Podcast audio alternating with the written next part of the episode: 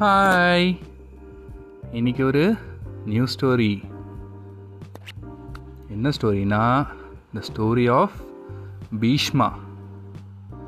பீஷ்மருங்கிறது வந்து யாருன்னா, ரிவர் கங்கா இருக்கு இல்லையா, அந்த ரிவர் கங்காவோட சன். ரொம்ப வருஷத்துக்கு முன்னாடி ஒரு ராஜா ஒருத்தர் இருந்தாராம். அந்த ராஜா வந்து ஒரு நாளைக்கு காட்டில் போயின்னு இருக்கும்போது அந்த காடு வழியாக அந்த கங்கை, யார் ரிவர் கங்கா, அப்படி ஃப்ளோ ஆகின்னு இருக்குமா. ஸோ அந்த கங்கை ஆரோட காடஸ் இருக்கால,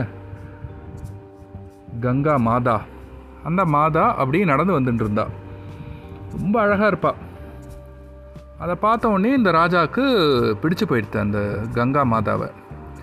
இவர் உடனே என்ன பண்ணுறாருன்னா, அந்த கங்கையோட மாதா கிட்டே போய் என்னை கல்யாணம் பண்ணிக்கிறியா அப்படின்னு கேட்குறாரு. ஆ, பண்ணிக்கிறேன் அப்படிங்கிறான். ஆனால் ஒரு கண்டிஷன்.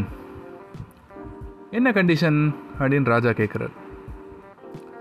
நமக்கு பிறக்கிற குழந்தைய நான் கங்கையில் கொண்டு வந்து விட்டுருவேன் அப்படின்ட்டு அவள் சொல்கிறான். உடனே அந்த ராஜா கேட்டோடனே அப்படியே ஷாக் ஆகிட்டார்.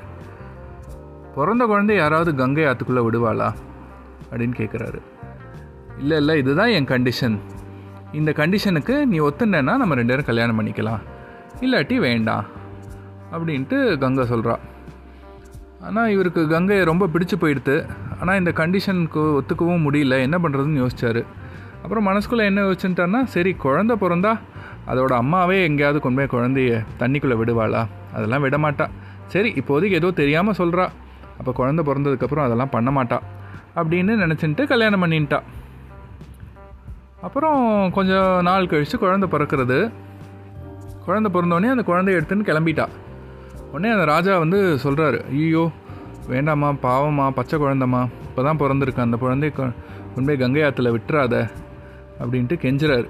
இல்லை இல்லை நீங்கள் கல்யாணம் பண்ணிக்கிறதுக்கு முன்னாடியே கண்டிஷனுக்கு ஒத்துண்டு தான் கல்யாணம் பண்ணிட்டேன், ஸோ இப்போ வந்து என்னால் அந்த வாக்கை மீற முடியாது அப்படின்ட்டு சொல்லிவிட்டு அந்த குழந்தையை கொண்டு போய் கங்கையில் விட்டுருவா. அந்த ராஜாவுக்கு தாங்கவே முடியாது.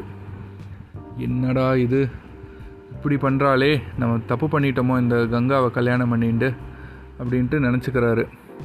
சரி இன்னொரு குழந்தை பிறந்தா சரியாயிடுமோ அப்படின்னு நினச்சிக்கிறாரு. ஆனால் இன்னொரு குழந்தையும் கொண்டு போய் கங்கையில் விட்டுருவா. அந்த மாதிரி நிறைய குழந்தைகளை கொண்டு போய் கங்கையில் விட்டுட்டே இருப்பாள். அந்த ராஜாவால் பொறுக்கவே முடியாது. என்னடா இது இவ்வளோ குழந்தையாச்சு, நமக்கு நமக்கு அடுத்தது இந்த கண்ட்ரிக்கு ஒரு ராஜாவே கிடைக்காம போயிடுவா போல் இருக்குது. பிறக்கிற குழந்தை எல்லாத்தையும் கொண்டு போய் கங்கையில் விட்டால் அப்புறம் நம்ம நம்ம நம்ம ஓல்டானதுக்கப்புறம் இந்த கண்ட்ரிக்கு வந்து இன்னொரு ராஜா எப்படி கிடைப்பார், என்ன தான் பண்ணுறது அப்படின்னே தெரியல. அப்புறம் கடைசியாக ஒரு குழந்தை பிறக்கும். எட்டாவது குழந்தையோ ஒன்பதாவது குழந்தையோ கரெக்டாக தெரியல. அந்த குழந்தையும் கொண்டு போய் கங்கையில் விட போயின்னு இருப்பா.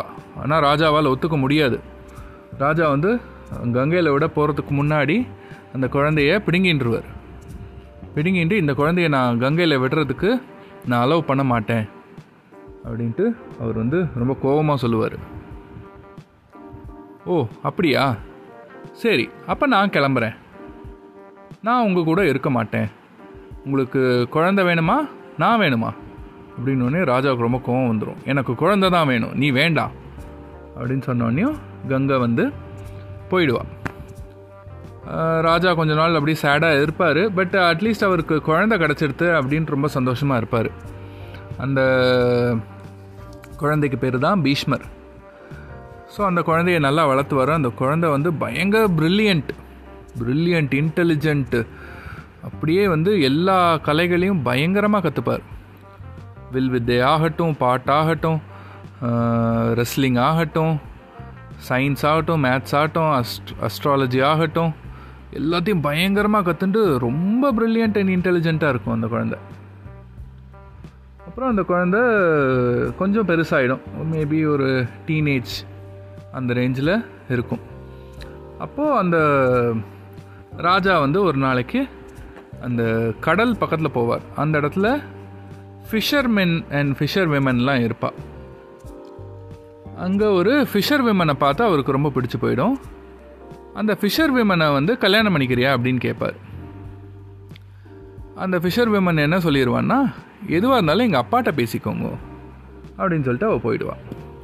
சரி, யார் உங்கள் அப்பா அப்படின்னு சொல்லிட்டு அந்த ஃபிஷர் உமனோட அம் அப்பாட்ட போய் பேசுவார்.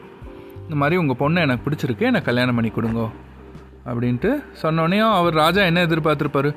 ராஜாவே வந்து ஃபிஷர் உமனை வந்து பொண்ணு கேட்கும்போது ஆ தாராளமாக கட்டிக்கோங்க அப்படின்னு தான் சொல்லுவா அப்படின்ட்டு அப்படின்னு அவர் நினச்சிப்பார். ஆனால் அந்த ஃபிஷர் உமனோட அப்பா என்ன சொல்லுவார்னா, இல்லை இல்லை நான் உங்களுக்கு கல்யாணம் பண்ணிக்க கொடுக்க முடியாது அப்படின்ற ராஜாவுக்கு ரொம்ப ஷாக் ஆகிடும். ஏன் அப்படின்னு கேட்பார். ஏன்னா என் பொண்ணுக்கு பிறக்கிற குழந்தை வந்து ராஜாவாக முடியாது, ஏன்னா உங்களுக்கு ஏற்கனவே ஒரு பையன் இருக்கான் பீஷ்மர், அவனுக்கு தான் ராஜா பட்டம் கொடுக்க போகிறேன், என் பொண்ணோட பையனுக்கு வந்து ராஜா பட்டமே கிடைக்காது, அப்புறம் எதுக்கு நான் உங்களை கல்யாணம் பண்ணிக்கணும், அதனால் நான் கல்யாணம் பண்ணி கொடுக்க மாட்டேன் அப்படின்னு சொன்னோன்னையும் ராஜாவுக்கு வந்து கோவம் வந்துடும். அப்படி கோச்சுன்னு வீட்டுக்கு வந்துடுவார். வீட்டுக்கு வந்தால் அப்படியே கொஞ்சம் அப்செட்டாக இருப்பார். உடனே அந்த பீஷ்மர் வந்து அந்த ராஜாவை பார்த்துட்டு அப்பா என்னாச்சுப்பா, ஏன் இப்படி ரொம்ப அப்செட்டாக இருக்கேல் அப்படின்னோடனே, இல்லைப்பா ஒன்றும் இல்லைப்பா அப்படின்பா. இல்லை இல்லை ஏதோ சம்திங் இஸ் ராங், என்னன்னு சொல்லுங்க அப்படின்னு சொன்னோடனே நல்லா நடந்ததுன்னு சொல்லுவார். உடனே பீஷ்மர் நான் பார்த்துக்கிறேன், நான் பேசிக்கிறேன், நீங்கள் கவலைப்படாதீங்க, அந்த பொண்ணை நீங்கள் கண்டிப்பாக கல்யாணம் பண்ணிக்க முடியும், நான் போய் பேசிட்டு வரேன் அப்படின்னு சொல்லிட்டு பீஷ்மர் அங்கே போவார்.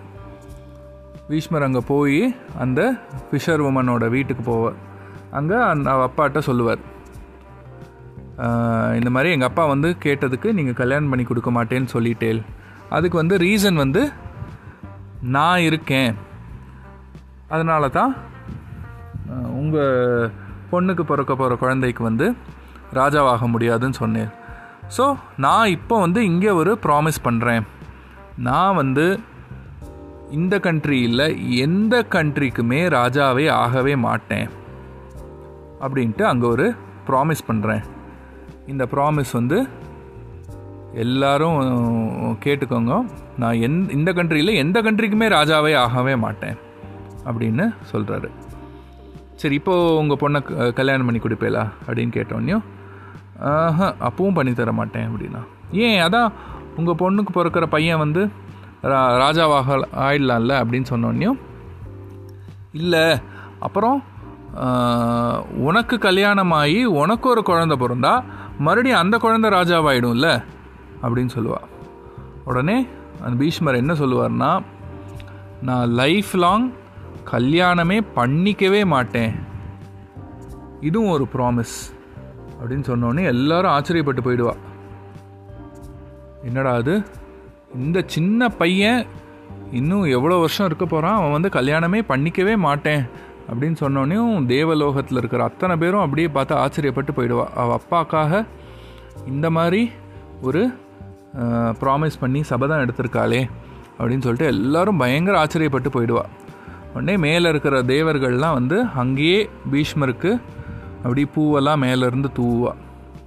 அப்போது பீஷ்மருக்கு வந்து ஒரு வரம் கொடுப்பா.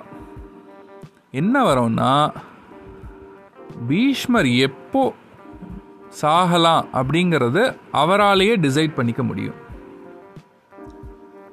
He can decide when to die, அந்த மாதிரி ஒரு வரம் கொடுத்துருவா. அதுக்கப்புறம் பீஷ்மர் கல்யாணமே பண்ணிக்கவே மாட்டார். அந்த ஃபிஷர் உமனை வந்து அந்த ராஜா கல்யாணம் பண்ணிட்டு அவருக்கு குழந்தை பிறந்து அவெல்லாம் ராஜாவாகி என்னெல்லாமா நடக்கும். ஆனால் பீஷ்மர் கடைசி வரைக்கும் கல்யாணமே பண்ணிக்கவே மாட்டார், ராஜாவும் ஆக ஆக மாட்டார். ஸோ அதனால தான் வந்து அர்ஜுனன் வந்து அவ்வளோ அம்பு அம்பு படுக்கையிலேயே பீஷ்மரை போட்டதுக்கப்புறமும் பீஷ்மர் வந்து சாக மாட்டார். ஏன்னா பீஷ்மர் வந்து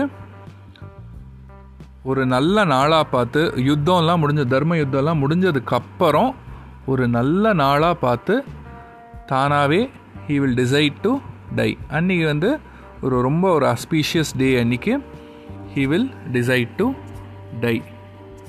ஸோ இதுதான் வந்து பீஷ்மரோட ஸ்டோரி.